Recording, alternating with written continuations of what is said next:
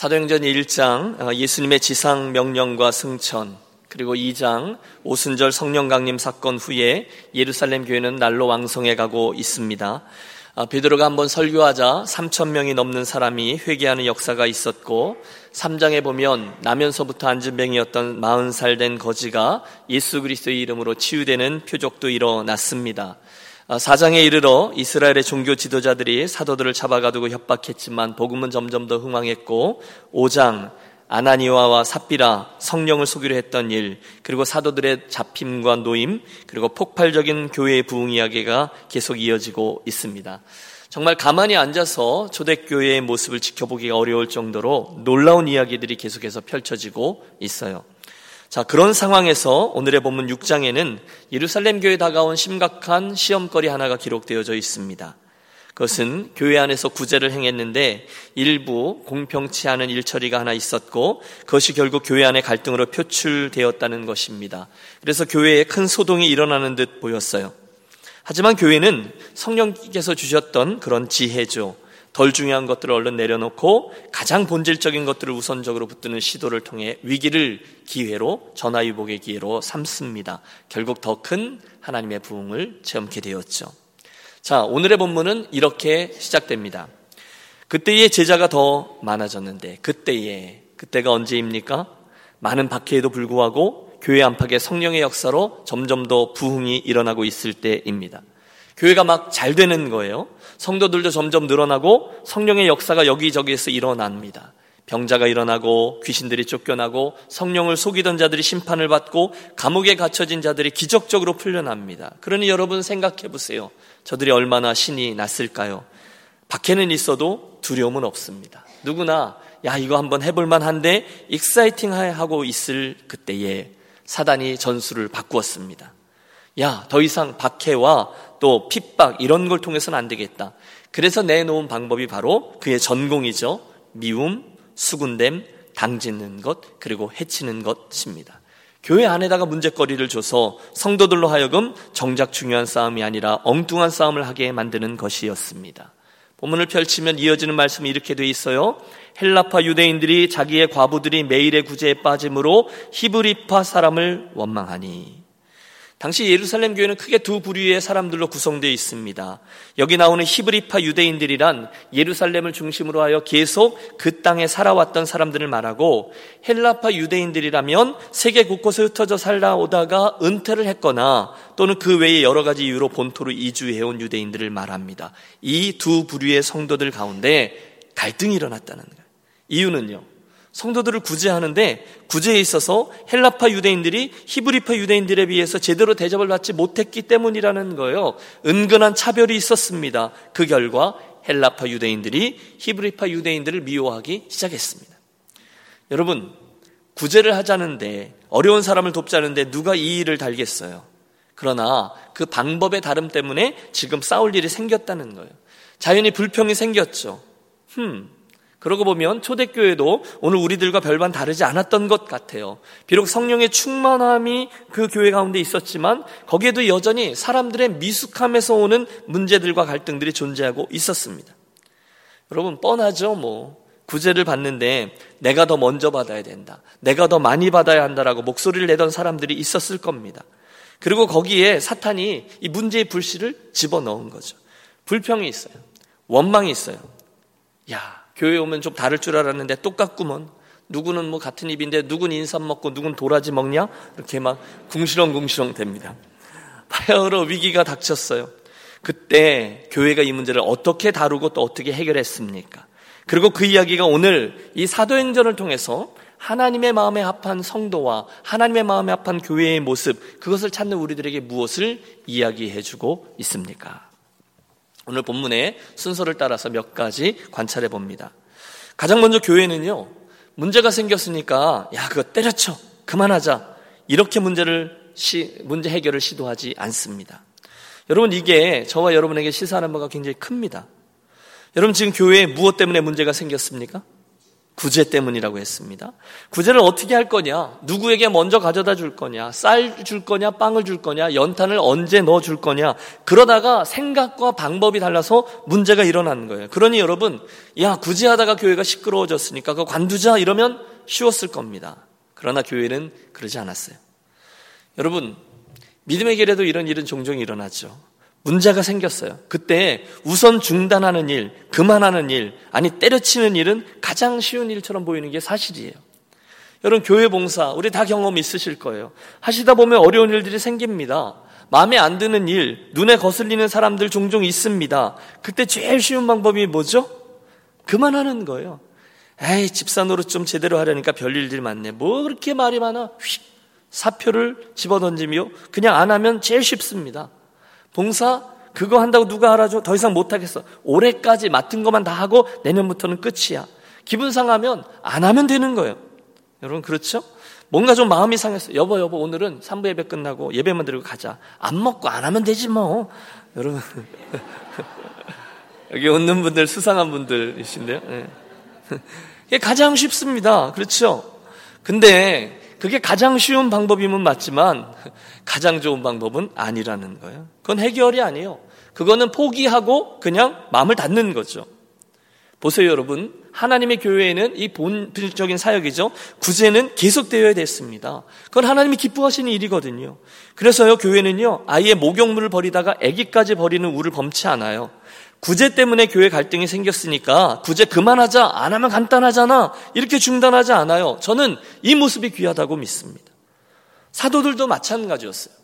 여러분 사도들도 사람인데 어찌 실망하지 않았겠어요? 여러분 지금까지 그들이 복음을 위해서 이 예루살렘 교회를 위해서 얼마나 열심히 동분서주하고 있습니까? 며칠 전에는 옥에도 끌려갔잖아요. 매도 맞았잖아요. 또 위협도 받았잖아요. 정말 죽어라 죽어라 애쓰면서 섬기고 있는데 어떻게 보면 그것에 비하면 좀 사소한 일을 구제 하는 일이 좀 공평치 않게 진행되었다고 아 그것 좀 이해해주고 그럴 수도 있지 좀 품어주면 되지 뭘 그것 갖고 큰 소리를 내는 이들 보면서 그 사도들도 충분히 마음 상할 수 있었어요. 뭐야 이거 유치하게 야 우리도 간다. 지들만 손해지 뭐. 응? 여러분 오늘 좀 표현이 과하더라도 용서하십시오. 여러분 아세요? 목사도 그럴 때 있습니다. 목사의 진의가 왜곡될 때 말이에요. 사람들로부터 싸구려 취급을 당했다라고 느낄 때, 믿었던 분들이 티격태격 될 때, 그거 보면 온몸에 힘이 쫙 빠집니다. 그냥 빠지지 않아요. 쫙 빠져요. 성도들이요, 여러분만 아세요? 되게 웃깁니다.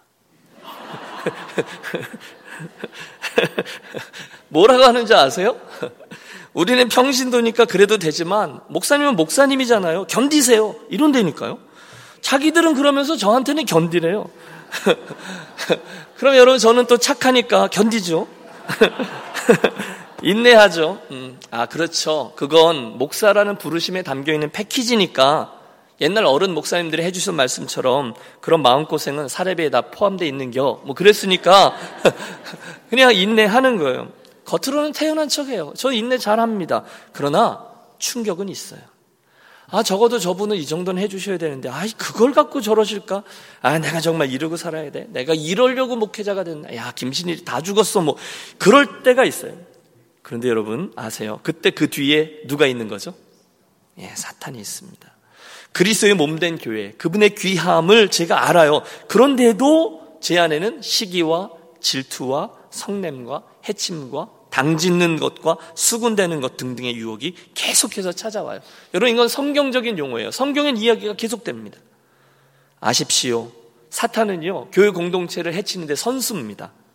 모두들 자기 입장에서 생각하게 합니다. 상대편 입장을 헤아리지 못하게 해요. 사단이 우리들의 눈을 가린 거죠. 그래서 오늘 본문의 헬라파 사람들이 자기들이 무시당했다고, 유대파 사람들은 그것도 이해하지 못하냐고, 사도들은 사도들대로 내가 이런 사람들 데리고 목회를 계속해야 되냐고, 여러분 이렇게 막 폭탄이 터지려고 하는 찰나였어요. 얼마든지 그럴 수 있었어요. 야 관도, 야 때려쳐, 우리도 때려쳐.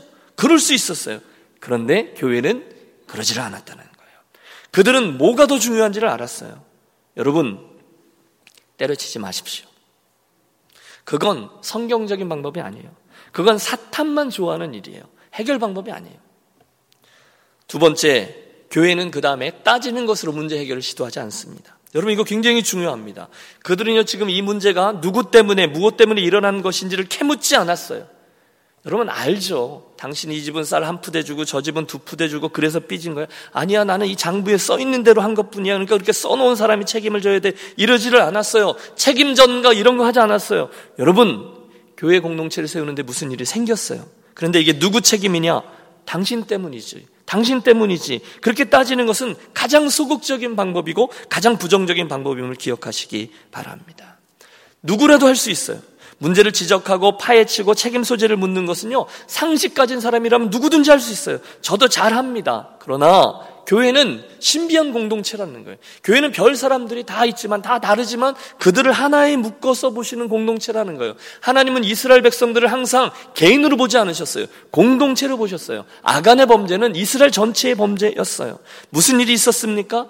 우리들의 나의 책임이라는 거예요. 나는 억울하지만 그건 맞아요. 지난번 부흥의 강사 때 강사로 오셨던 우리 유충식 목사님이라는 분이 어, 강원도 도암교회의 간증 하나를 해주셨어요. 시골 교회, 도시 교회에서도 그 지방의 전체에 한 개 교회, 강릉 교회만 그 교회 변이 있을 때 도암에 있는 시골 교회가 온 식구들이 현금으로 그 어, 봉고차를 사게 된 거죠. 그 봉고차를 첫 번째 새해에 도둑을 맞았을 때 당신 때문입니다가 아니었어요. 그때 목사님은 제가 부주의해서 그랬습니다. 장로님은 제가 잘 보필하지 못해서 그랬습니다. 성도들은 저희가 기도하지 않아서 그런 것입니다. 하고 서로들 책임을 나누어 질 때 그 이야기를 하며 서로 기도할 때 그 시간에 서울에서 말도 되지 아니하는 방식으로 하나님이 고스란히 그 채를 되찾아 주셨다라는 감격스러운 간증을 저는 기억합니다. 사랑하는 여러분, 교회 안에 별일들이 많아요. 그때 책임을 전가하는 것은 주님께서 기뻐하시는 일이 절대로 아님을 기억하시고 오히려 그것은 사탄의 역사다라고 보면 틀림없습니다. 그분 좋아하지 않으세요. 에덴 동산의 첫 사람들은 서로 간에 책임을 전가했습니다. 하와는 뱀 때문이라 그랬어요. 아담은 아내 때문이라고 했어요. 나아가 하나님이 내게 주신 아내 때문이라 했어. 하나님 그분에게 책임을 전가했습니다.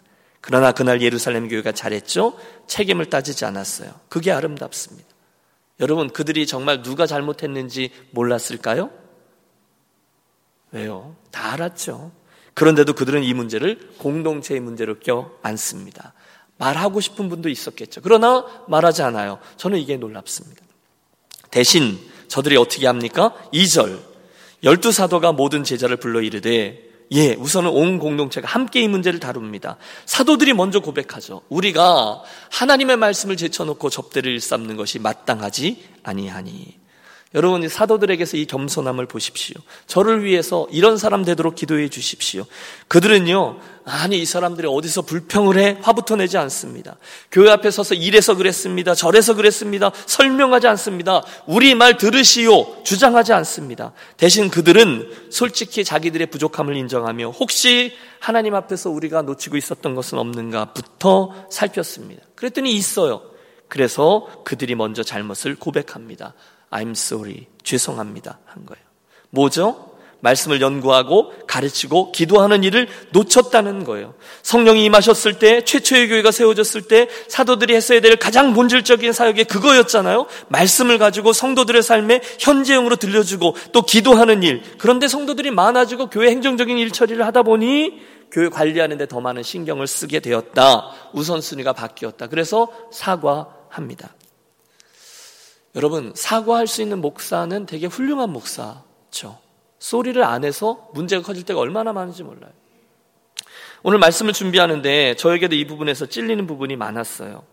여러분, 누가 훌륭한 목사일까요? 분명합니다. 자기가 다 할 수 없다는 것을 빨리 깨닫고 인정하는 목사입니다. 여러분, 목사가 하는 일 꽤 많은 거 아세요? 모르세요? 음. 어, 뭐 제일 쉽게 생각할 수 있는 게 설교 준비죠. 말씀 연구하고 또 기도하고 하나님 주시는 방향을 잡고 그분의 음성을 들어서 오늘 우리 교회 가족들의 상황에 그 말씀이 어떻게 들려지는가, 어떻게 전달할까 그렇게 설교하고 가르치면서 목회를 진행합니다. 사랑팀도 살피고요. 출석 결석 가지고 씨름하고 신방하고 전화하고 건의사항, 요구사항 듣고 조정하고 교회 학교 챙기고 재정 살피고 봉사자들 격려하고 교회 이곳저곳에 문제가 없는지 챙겨요. 또 교회 는 왜 그렇게 맨날 고장나는 데가 많은지 몰라요. 이걸 저거 어떻게 바꾸나 누구에게 부탁하나 논의해요. 행사도 많아요. 모임도 많아요. 오라는 회의도 많아요. 그런데 다 할 수 있느냐? 못하겠더라고요. 그럼 어떻게 해야 됩니까? 빨리 겸손해지는 거죠. 자기가 이 교회의 모든 일에 대해서 감나라 대추나라 다 관장하고 쫓아다녀야 된다라는 생각을 빨리 내려놓는 거예요. 그 착각을 포기해요. 그리고 가장 중요한 사역, 오늘 본문 같으면 말씀과 기도에 전무하는 사역, 본질적인 사역을 우선적으로 하기로 결단합니다. 여러분도 마찬가지일 겁니다. 여러분 우리 교회 안에 보시면 열심히 있는 분들이 계세요. 물론 열정 가지고 열심히 하세요. 이리저리 뛰어다녀요. 하지만 교회 안팎의 모든 일들을 그분들 혼자서 감당할 수 없음을 인정하십시오. 다른 분들이 있다는 걸 인정하셔야 돼요. 서로의 은사가 다르다는 걸 인정하셔야 돼요. 모든 걸 다 자기가 해보려고 애쓰는 분들이 있다면 반드시 둘 중에 하나의 결과에 도달합니다. 첫째, 지치든지. 둘째, 자기만큼 안 하는 사람들 보면서 삐지든지. 둘 중에 하나입니다. 그때 여러분, 오늘 본문의 예루살렘 교회를 기억하자는 거예요. 우리가 하나님의 말씀을 제쳐놓고 접대를 일삼는 것이 마땅하지 아니하니 형제들아 너희 가운데서 성령과 지혜가 충만하여 칭찬받는 사람 일곱을 택하라 우리가 이 일을 그들에게 맡기고 우리는 기도하는 일과 말씀 사역에 힘쓰리라 하니 그래서 저들이 참 귀한 제안을 하나 하죠. 문제를 해결하기 위해 동력자들을 세워 나갑니다. 일들을 나누어 막, 막습니다. 여러분 이게 성경적인 방법 아니겠어요? 옛날에 광야에서 모세가 혼자서 다 할 수 없어서 그 장인 이드로의 제안대로 리더들을 세우고 함께 동역을 했듯이 교회도 그래서 우리가 선한 일꾼들을 세워 함께 사역을 뽑아 아, 함께 사역을 진행합니다. 그래서 오늘 보면 그들이 사도들과 구별된 평신도 리더들을 뽑아 동력케 하자고 제안을 합니다. 5절을 보십시오. 그래서 온 무리가 이 말을 기뻐하여 예 좋은 생각입니다. 동의하고는 그렇게 했어요. 여러분 이 이야기를 잘 쫓아와 주세요. 지금 교회에 엉뚱한 일 하나가 벌어졌어요. 굳이 하다가 불평하고 싸움이 났어요. 그런데 교회는 이 사도들의 겸손한 제안을 듣고 더 중요한 것을 위하여 한 마음이 되었어요. 함께 성령의 음성을 듣고 함께 그렇게 하기로 결정하자. 이 문제는 흔적도 없이 사라집니다. 여러분 굉장히 중요합니다. 사탄의 괴계는 사라져요. 그리고 놀라운 부흥의 역사가 일어났다는 거죠. 아, 그러면 구제하다가 불평이 생기고 싸운 것 이것이 문제의 본질이 아니었다는 것을 우리 알게 되는 거예요. 문제의 본질은 따로 있었습니다. 사랑하는 유년 가족 여러분 함께 기억하겠습니다. 하나님의 교회에는요 늘 어느 교회든 교만의 영, 분열의 영 이런 것들이 사단의 하수인으로 돌아다니고 있어요. 시시탐탐 우리들 사이에 틈을 보고 끼어들려고 애를 씁니다. 성난 사자같이 눈에 불을 켜고 연약한 자를 넘어뜨리려고 해요. 어떤 일이 있어도 분열을 일으킵니다. 그러면 예배가 깨지거든요. 분열이 일어나면 교제가 깨지거든요. 결국 교회 공동체는 깨지게 되거든요. 그러므로 사랑하는 유년 가족 여러분 권합니다. 교회를 위해서 깨어 있는 저와 여러분이 되시기를 부탁합니다. 여러분 이게 무슨 의미일까요? 이런 거죠. 아, 사탄의 공격이 있을 다, 있을 거다. 그 녀석은 나를 공격할 것. 아예 각오를 하고 정신을 똑바로 차리며 예수를 믿으라는 거예요. 혹시 이 일로 인하여 여러분 교회 안의 일들은요 설명되지 않아요. 희한한 일들이 이렇게 저렇게 겹쳐서 설명할 수 없는 일들이 일어나잖아요. 지금 이 일로 인해서 지금 저 사람으로 인해서 사단이 내 성질을 건드리고 자존심을 건드리고 의심을 불러일으키고 실족하게 하고 다툼이 일어나게 만들지도 모른다는 것을 미리 깨어서 경성하라는 거예요. 오늘 직원에 갔는데, 오늘 우리 전도에 모이는데, 그때 대비하십시오. 순간 분열의 영이, 교만의 영이 우리 중에 누구에게가 틈탈지 모른다. 조심해야지. 이게 깨어 있어라 라는 말의 정확한 의미인 거죠. 여러분 혹시 저와 여러분에게 그런 일이, 여러분의 전도회에, 여러분의 사랑팀에 그런 일들이 있, 있게 되는 것 같이 느껴지신다면 기억하세요. 이렇게 반응하세요. 아, 이것은 이렇게 반응하십시오. 그렇게 정신을 차리고 빨리 하나님 나라의 가치인 겸손, 사랑, 화평 이것으로 돌아가는 거예요. 이게 깨어 있는 거고 이것이 사단의 괴계를 물리치는 방법입니다. 동시에 또 한 가지 만일 갈등이 일어나는 것 같으면요. 빨리 이 초대교회가 취했던 방법을 취하는 거예요. 뭡니까? 얼른 본질로 돌아가는 거예요. 따라해 주세요. 본질로 돌아갑시다. 구제하다가 문제가 불거진 거거든요. 근데 그게 진짜 문제가 아니라는 거예요. 진짜 문제는 뭐예요? 사역의 중요한 본질을 놓치고 다른 것으로 분주했던 게 진짜 문제였어요. 당회 하다가 직원회 하다가 전도회나 사랑팀 모임을 갖다가 예상치 않은 문제로 갈등이 생기셨으면 그 순간 여러분 우리들의 그 성질로 돌아가지 말고 본질로 돌아가자는 거예요.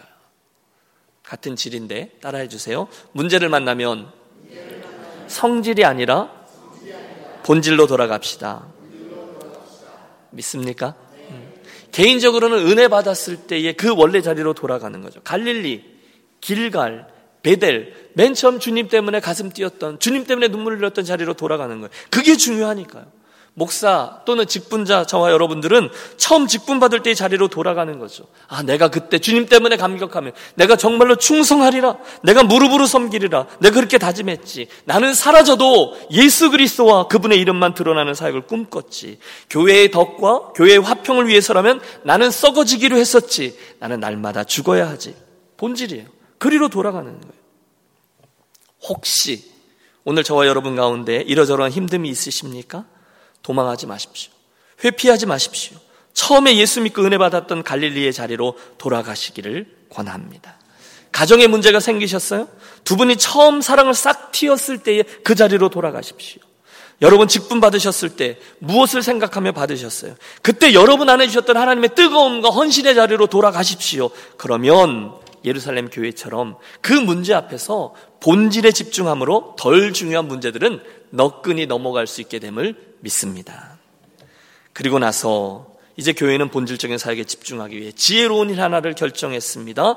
그 일을 담당할 일꾼을 세우는 거예요. 바야흐로 초대교회의 첫 번째 리더들이 세워지고 있습니다.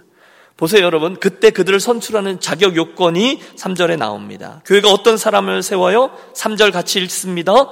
형제들아, 너희 가운데서 성령과 지혜가 충만하여 칭찬받는 사람 일곱을 택하라. 예. 우선 그들은 두 가지예요. 성령과 지혜가 충만해야 돼요. 또 칭찬 듣는 사람이어야 돼요. 앞에 나오는 성령과 지혜가 충만하다라는 것은 그들의 신앙의 인격을 말하죠. 두 번째 칭찬받는 사람이라는 것은 그들 삶의 열매를 말할 겁니다. 여러분 재밌지 않습니까? 지금 이게 교회의 구제 문제를 다루는 거예요. 그러니까 사회 사업이나 또는 어카운팅이나 비즈니스 전공자가 고려되지 않아요. 대신 교회는 성령과 지혜가 충만한 사람과 그들의 삶에 다른 이들의 칭찬을 받는 사람을 선택해요. 그러면 오늘 저와 여러분도 그렇게 하면 되는 거죠. 가끔 성령은 충만한 것 같은데 지혜가 좀 모자란 사람이 있습니다. 이런 분들이 교회의 중책을 받으면 신앙적이긴 한 것 같은데 좀 이상한 해결 방안이 나옵니다. 반대로 지혜는 있는 것 같은데 성령이 충만하지 못한 사람도 있어요. 그러면 이분들은 딱 짜여져 있는 상식 안에서만 움직입니다. 무리하지 않아요. 도전이 없어요. 결국 이 균형이 중요하다는 거죠. 거기에 하나 더하여 다른 사람들이 볼 때 칭찬받는 사람, 그런 사람들이 일꾼이 되는 거죠. 여러분, 교회의 리더, 교회의 직분자는 하나님이 세우시는 줄로 믿습니다. 음. 제가요, 어, 교회 공동체를 섬기면서 여러 번 직분자를 세우는 일을 경험해 보았어요. 또 우리 뭐 다음 주에도 우리 지방에서 직분자 세우는 교회도 있는데요. 임직자를 세우는 교회들 여럿을 지켜보았어요. 그런데 여러분 그때 교회가 정신을 똑바로 차리지 않으면 교회에 큰 어려움이 닥치곤 하죠. 여러분 경험 없으십니까? 어쩔 때는요, 본인들은 가만히 있는데 괜히 뒤에서 쿡쿡 찌르는 분들도 계세요. 어이, 가만히 있으면 되나? 이번엔 당신이 좀 돼야지 어필 좀 해. 선거운동도 좀 하고. 밥 한번 사야 되는 거 아니야? 뭐 이러면서 괜히 찌르는 사람들이 있습니다. 여러분 혹시 그런 말은 입에도 담지 마시길 바랍니다. 어떤 분들은요 되게 웃겨요. 의도를 가지고 목사에게 와서 막 찔러대요. 목사님 제가 지난주에 어느 어느 교회 갔는데요. 그 교회 갔더니 저 직분 준다 그러던데요. 뭐죠? 응. 저보러 잘 알아서 하라는 암시입니다. 저는 끝까지 대답하지 못합니다. 안 합니다. 왜? 저는요, 단순해요. 교회는 직분자는 목사가 아니라 사람들이 아니라 하나님이 세우신다라고 믿기 때문인 거죠. 여러분, 동의하세요? 교회가요, 선거 한 번 잘못하면요, 투표 한 번 잘못하면요, 아무리 든든해 보이는 교회라도 금방 망가집니다. 사단이 교만이라는 작전, 해침이라는 작전 넣고요, 편가르기 작전이 거기 먹혀드는 거예요. 그러면 안 되는 거예요. 종종 선거 전후로 그 교회를 떠나는 분들이 있어요. 다른 분들의 시선 때문에 떠나고 내가 그 후보로 선거되지 않아서 서운해서 떠나고 투표했는데 뽑히지 않고 떨어졌다고 떠나고 이유는 다양하죠. 하지만 그 뒤에 있는 메커니즘은 단 하나입니다. 내가 이 정도밖에 안 되냐입니다. 내가 지금껏 한 섬김과 봉사가 인정을 받지 못하나 내가 이런 푸대접을 받고 이 교회를 계속 다녀야 되냐? 여러분 아무리 이렇다 저렇다 해도 딱 그 이야기거든요. 저는 앞으로 우리 유니온교회 직분자들을 세울 때 그런 일은 일어나서도 안 되고 아니 그 정도로 직분에 대한 이해가 적은 분들은 천거돼서도 안 된다고 생각합니다. 여러분도 동의해 주세요. 그것들은 다 그 직분은 사람들이 세우는 것이라 생각했기 때문에 그런 거예요. 여러분 절대로 그런 분들이 되지 않으시기를 바랍니다. 대신에 우리가 교회 공동체의 직분자를 세울 때는 우리들의 입이 아니라 우리들의 눈과 무릎을 사용해야 된다는 것을 또 한번 기억합니다. 과연 어떤 분이 우리 교회를 정말로 하나님의 마음에 합한 교회를 세우는데 사용될 만한 제목인가? 그것을 눈으로 지켜보고 판단하는 거예요. 입이 아니에요. 눈이에요. 뭘 의미하는지 아시겠죠? 어떻게 판단합니까? 오늘 본문에 나오는 기준대로 하면 틀림이 없습니다. 첫째, 성령과 지혜가 충만한 사람. 둘째, 사람들에게 칭찬받는 일꾼입니다. 이게 기준이에요. 그분의 재주, 그분의 학력, 그분의 소유, 그분의 배경이 우선이 아니에요. 그분의 영적 성숙, 성령 충만, 그에 대한 열매, 그동안 공동체 안에 있는 그분 섬김의 자세가 우선적으로 고려돼야 되는 거예요. 입이 아니에요. 눈이에요. 무릎이에요. 밴쿠버에 가면 박신일 목사님이라고 그레이스 한인교회가 있습니다. 이 교회는요, 아무리 교회가 누군가를 직분자 후보로 선출하고 세워도 교회가 최종적인 편지를 누구에게 보내느냐? 그 집 자녀들에게 보냅니다. 그리고 묻습니다. 너의 아빠를 우리 교회 장로로 세우려고 하는데 너희 어떻게 생각하니? 라고요. 그때 그 집 아이들이 우리 아빠요? 말도 안 돼요. 하고 엑스표 치면요, 바로 아웃입니다.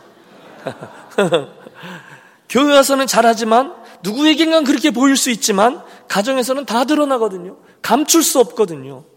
저는 그 제도가 참 좋다고 생각합니다. 어떤 교회는요, 장로를 세우면 큰 일을 해야 되니까 돈 많은 사람을 뽑아야 한다고 은근히 분위기를 조성합니다. 사회적인 지위도 어느 정도 있어야 한다고들 합니다. 교회 안에 구조상, 뭐, 우리 교회 컬처가 있어서 이번에는 이쪽 사람이 되었으니 다음번에 저쪽 사람이 되어야 된다고 생각합니다. 여러분, 다 거짓말이에요. 새빨간 거짓말입니다. 사탄이 주는 생각입니다. 그런 말을 하는 사람은요, 그 교회 망치는 사람 틀림없습니다. 여러분 속지 마세요. 성경에 그런 거 안 나와요. 그런 거 없습니다. 대신 사도행전에 나오는 이 기준 붙잡고 세우면 틀림이 없어요. 저 앞에 사도행전 1장에도 우리가 가론 유다가 자기 스스로 생을 마감하고 대신해서 누군가를 세울 때, 마띠야를 세울 때 그들이 가지고 있었던 기준이 있었어요. 우선은 예수님을 경험하여 아는 사람이어야 됐어요. 그 다음은 예수님을 다른 사람에게 말할 수 있는 사람이어야 됐어요. 그리고 세 번째, 저가 다른 이들과 함께 기도하는 사람이어야 됐어요. 겸손이에요. 여러분, 혹시 직분자로 세움받았다고 어깨에 힘주고 다른 사람을 좀 아랫사람처럼 여길 만한 분들은 절대로 세우시면 안 돼요. 교회는 하나님 나라의 질서요. 그 섬김의 본이 목회자들 또는 직분 받은 분들에게서부터 실천되어야 되는 곳이기 때문이죠.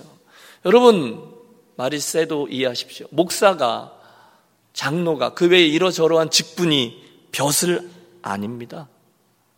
여러분, 직분은 섬김의 우선순위예요. 먼저 섬겨야 된다는 거예요. 여러분, 동의하십니까? 여러분, 제가 폼 제거하는 얘기가 아니에요. 가슴에 피를 토하면서 하고 싶은 얘기예요. 여러분, 직분은 벼슬 아니에요. 섬김의 우선순위예요. 앞에 계신 분들 한번 아멘 하시면 좋겠습니다. 섬김의 우선순위입니다. 혹시 이러한 진지한 고민 없이 직분을 받으신 분 계세요? 그러면 이어져 나오는 본문에서 그날 세움을 받은 직분자 스테반이 어떻게 예수님을 위해 사는지를 지켜보세요. 바로 이어서 빌립 이야기도 나와요. 그날 직분 받은 빌립이 어떻게 인생 행보를 걷는지를 눈을 크게 뜨고 따라가 보세요. 그게 직분이에요. 그것이 직분자를 세우는 목적이에요. 제가 아는 분이 있는데 지난해까지 너무너무 겸손한 교회의 동력자셨대요. 그런데 얼마 전부터 좀 더 정확히 말씀드리면 그분이 법적으로 그 교회의 그, 그 non-profit 오르가니제이션이니까 거기에 CEO로 정부에 등록이 된 때부터 이분이 확 변했다는 거예요. 아, 내가 CEO지? 이러고 완전히 바뀌었다는 거예요. 여러분, 안 되는 거예요. 그게 뭐라고요? 저는요, 집사도 못 돼봤고 장로도 못 돼봤어요. 그래서 그게 뭔지 잘 몰라요. 그러나 이건 압니다. 많은 성도들이요. 겉으로는 그렇게 말씀하세요. 나는 집사, 권사, 장로, 안수집사 이런 거 관심 없어. 나는 전혀 욕심 없어요라고 말씀들을 하지만 실상은 굉장히 많은 관심들을 가지고 계시다는 걸 말입니다. 그것 때문에 교회 안에서 시기하고 질투하고 이런 일들이 생겨나요. 직분 때문에 상처받고 하는 것을 저는 알아요. 그런데 여러분, 그 영광스러운 하나님의 초대가 그 하나님께 인정받고 하나님 나라의 인물이 되고 하나님 나라의 상급 쌓는 일을 위해서 욕심을 내야지. 혹시 그에 걸맞지 않은 인격과 신앙을 지닌 채로 제대로 된 헌신의 결단 한 번도 해보지 않은 채로 단순히 그 직분이 부러워서 그 명칭이 탐나서 남들에게 젠치하고 싶어서 욕심을 낸다면 여러분 그건 그분의 인생과 교회 공동체 해가 될 수도 있다는 점을 함께 기억하겠습니다. 중요한 것은요. 내가 그 직분을 갖느냐 아니냐가 아니에요. 내가 오늘 본문에 나오는 그 자격을 갖추느냐 아니냐 여기에 있습니다. 성령과 지혜가 충만한 사람, 다른 이들에게 칭찬 듣는 그런 사람들이 되느냐 아니냐 이게 바른 직분론을 정립하는 데 키인 것이죠. 제가 오늘 직분 이야기를 하게 되었는데요. 여러분 오늘 설교의 초점이 오해하지 마세요. 교회 직분에 있지 않아요. 잊으세요. 대신 오늘 설교의 초점은 뭐냐면요. 초대교회는 문제가 생겼을 때 더 본질을 붙잡았고 더 사역의 우선순위를 확정했다는 사실에 있습니다. 거기에 직분이 따라오게 된 거죠. 그들은 문제가 생겼을 때 무엇을 안 할 것인가 씨름하지 않았어요. 대신에 무엇을 할 것인가로 씨름했어요. 결국 결론은 이렇게 납니다. 교회가 해야 될 가장 중요한 일은 말씀의 사역과 기도의 사역이다. 여러분 2절을 보세요. 열두 사도가 모든 제자를 불러 이르되 우리가 하나님의 말씀을 제쳐놓고 접대를 일삼는 것이 마땅하지 아니하니 그들은 지금 말씀과 기도의 우선순위를 다시 한 번 더 확언했습니다. 바랍니다. 우리 유니온 공동체도 바로 이 말씀과 기도 사역에 개인적으로 교회적으로 놀라운 하나님의 기름 부으심과 축복이 있기를 축원합니다. 그래서 그들이 결단한 거예요. 4절 우리는 오로지 기도하는 일과 말씀 사역에 힘쓰리라 하니 나는 이제 그런 거 안 하고 이것만 하겠다. 이기주의적인 선포가 아니었어요. 여러분 더 중요한 본질을 놓치고 이것 하지 아니하고 이건 좀 도와주십시오. 이것은 우리들에게 맡겨진 일입니다. 그 우선순위를 강조했더니 외적인 문제는요 저절로 해결됩니다. 5절과 6절 온 무리가 이 말을 기뻐하며 믿음과 성령이 충만한 사람 스데반과 또 빌립과 브로고로와 니가노르와 디몬과 바메나와 유대가에 입교했던 안디옥 사람 니골라를 택하여 사도들 앞에 세우니 그날 사도들이 기도하고 그들에게 안수하니라. 그날 그들에게 임직식이 있었던 거죠. 아름다운 동력이 일어납니다. 결국 7절 함께 읽습니다. 하나님의 말씀이 점점 왕성하여 예루살렘에 있는 제자의 수가 더 심히 많아지고 허다한 제사장의 무리도 이 도에 복종하니라. 할렐루야. 음. 교회 하나님의 말씀이 점점 더 왕성해졌어요. 당연하죠. 그날 세워진 일꾼들이 교회 사역들을 더 함께 감당해 주므로 사도들은 그들에게 맡겨진 말씀과 기도에 더 집중할 수 있었어요. 당연히 말씀의 부흥이 일어났죠. 그 다음에는요, 자연스럽게 제자의 수가 더 많아졌다고 해요. 그게 다가 아니에요. 얼마나 폐역했던 무리들입니까? 그런데 유대의 종교 지도자들, 허다한 제사장의 무리도 이 도에 복종하더라. 라고 되어 있어요. 꿈만 같은 일이죠. 그 강팍한 제사장의 무리도 예수님의 이름 앞에 무릎을 꿇고 복종하는 믿을 수 없는 일이 벌어졌습니다. 사랑하는 여러분, 이 말씀 앞에 가슴이 뛰지 않습니까? 정말로 그런 살아있는 교회에서 우리 신앙생활을 계속하고 싶지 않으십니까? 우리가 정말로 주님의 몸된 그런 교회로 세워주고 싶은 욕심이 없으십니까? 우선순위가 제대로 자리매김을 한 교회 말입니다. 그래서 건강해진 교회 말입니다. 하나님이 축복하시는 교회는 반드시 자라게 되어 있는 줄로 믿습니다. 물론 사람들을 위한 자람이 아닐 거예요. 인간적인 욕망을 교묘하게 하나님의 뜻으로 바꾸친 그런 값싼 부흥을 말하는 게 아니에요. 대신에 우리가 꿈꾸는 부흥은요. 정말로 성령께서 우리 안에 역사하심으로 인하여 성령님 때문에 말씀의 부흥이 일어나고 기도의 부흥이 일어나고 우리의 삶이 바뀌고 능력의 역사들이 일어나는 그래서 생겨나는 부흥을 말합니다. 어떻게 그 일이 가능할까요? 오늘 말씀에서 배운 거죠. 당연해요. 어느 교회가 되든 그 교회가 오늘 사도행전의 이 원리를 가지고 진정 교회담을 회복하면 나머지는 그 안에 성령께서 운행하시면서 일해 주실 줄로 믿습니다. 말씀의 부흥이 따르어요. 성도들 안에 화해와 화평의 역사가 따라와요. 자연히 그 다음에 성령께서 맡기시는 영혼들이 더해져요. 그러면 자연히 부흥은 일어나게끔 되어 있습니다. 그러므로 오늘 사도행전 11번째 시간을 통해서 우리가 붙들게 된 하나님의 마음에 합한 교회, 우리가 꿈꾸는 교회의 특징은요, 교회의 본질적인 사역, 즉 말씀과 기도에 집중함으로 하나님이 주시는 부흥을 경험하는 교회입니다. 따라해 주세요. 본질적인 사역에 집중함으로 하나님의 부흥을 경험하는 교회. 여러분, 바로 그런 교회, 우리들의 수고와 섬김, 그리고 성령의 축복으로 인해서 우리 유니온 교회가 그런 교회로 세워지시기를 주 예수 그리스도의 이름으로 축원합니다. 아멘. 기도하겠습니다. 하나님 바로 그런 교회입니다. 우리가 용쓰고 애써서 만들어내는 부흥이 아니라 본질적인 사역들에 집중하고 성령께서 역사하심으로 하나님 주시는 부흥을 목도하고 체험하는 우리 모두 되게 하여 주시옵소서. 존귀하신 주 예수 그리스도 이름으로 기도하옵나이다. 아멘. 오늘 설교의 결론을 이 찬양으로 함께 마무리합니다. 일어나셨어요? 우리 마음의 소원을 담아서 주님, 저에게 이런 소원이 있습니다. 우리로 이런 교회 되게 하옵소서. 그래 찬양하겠습니다.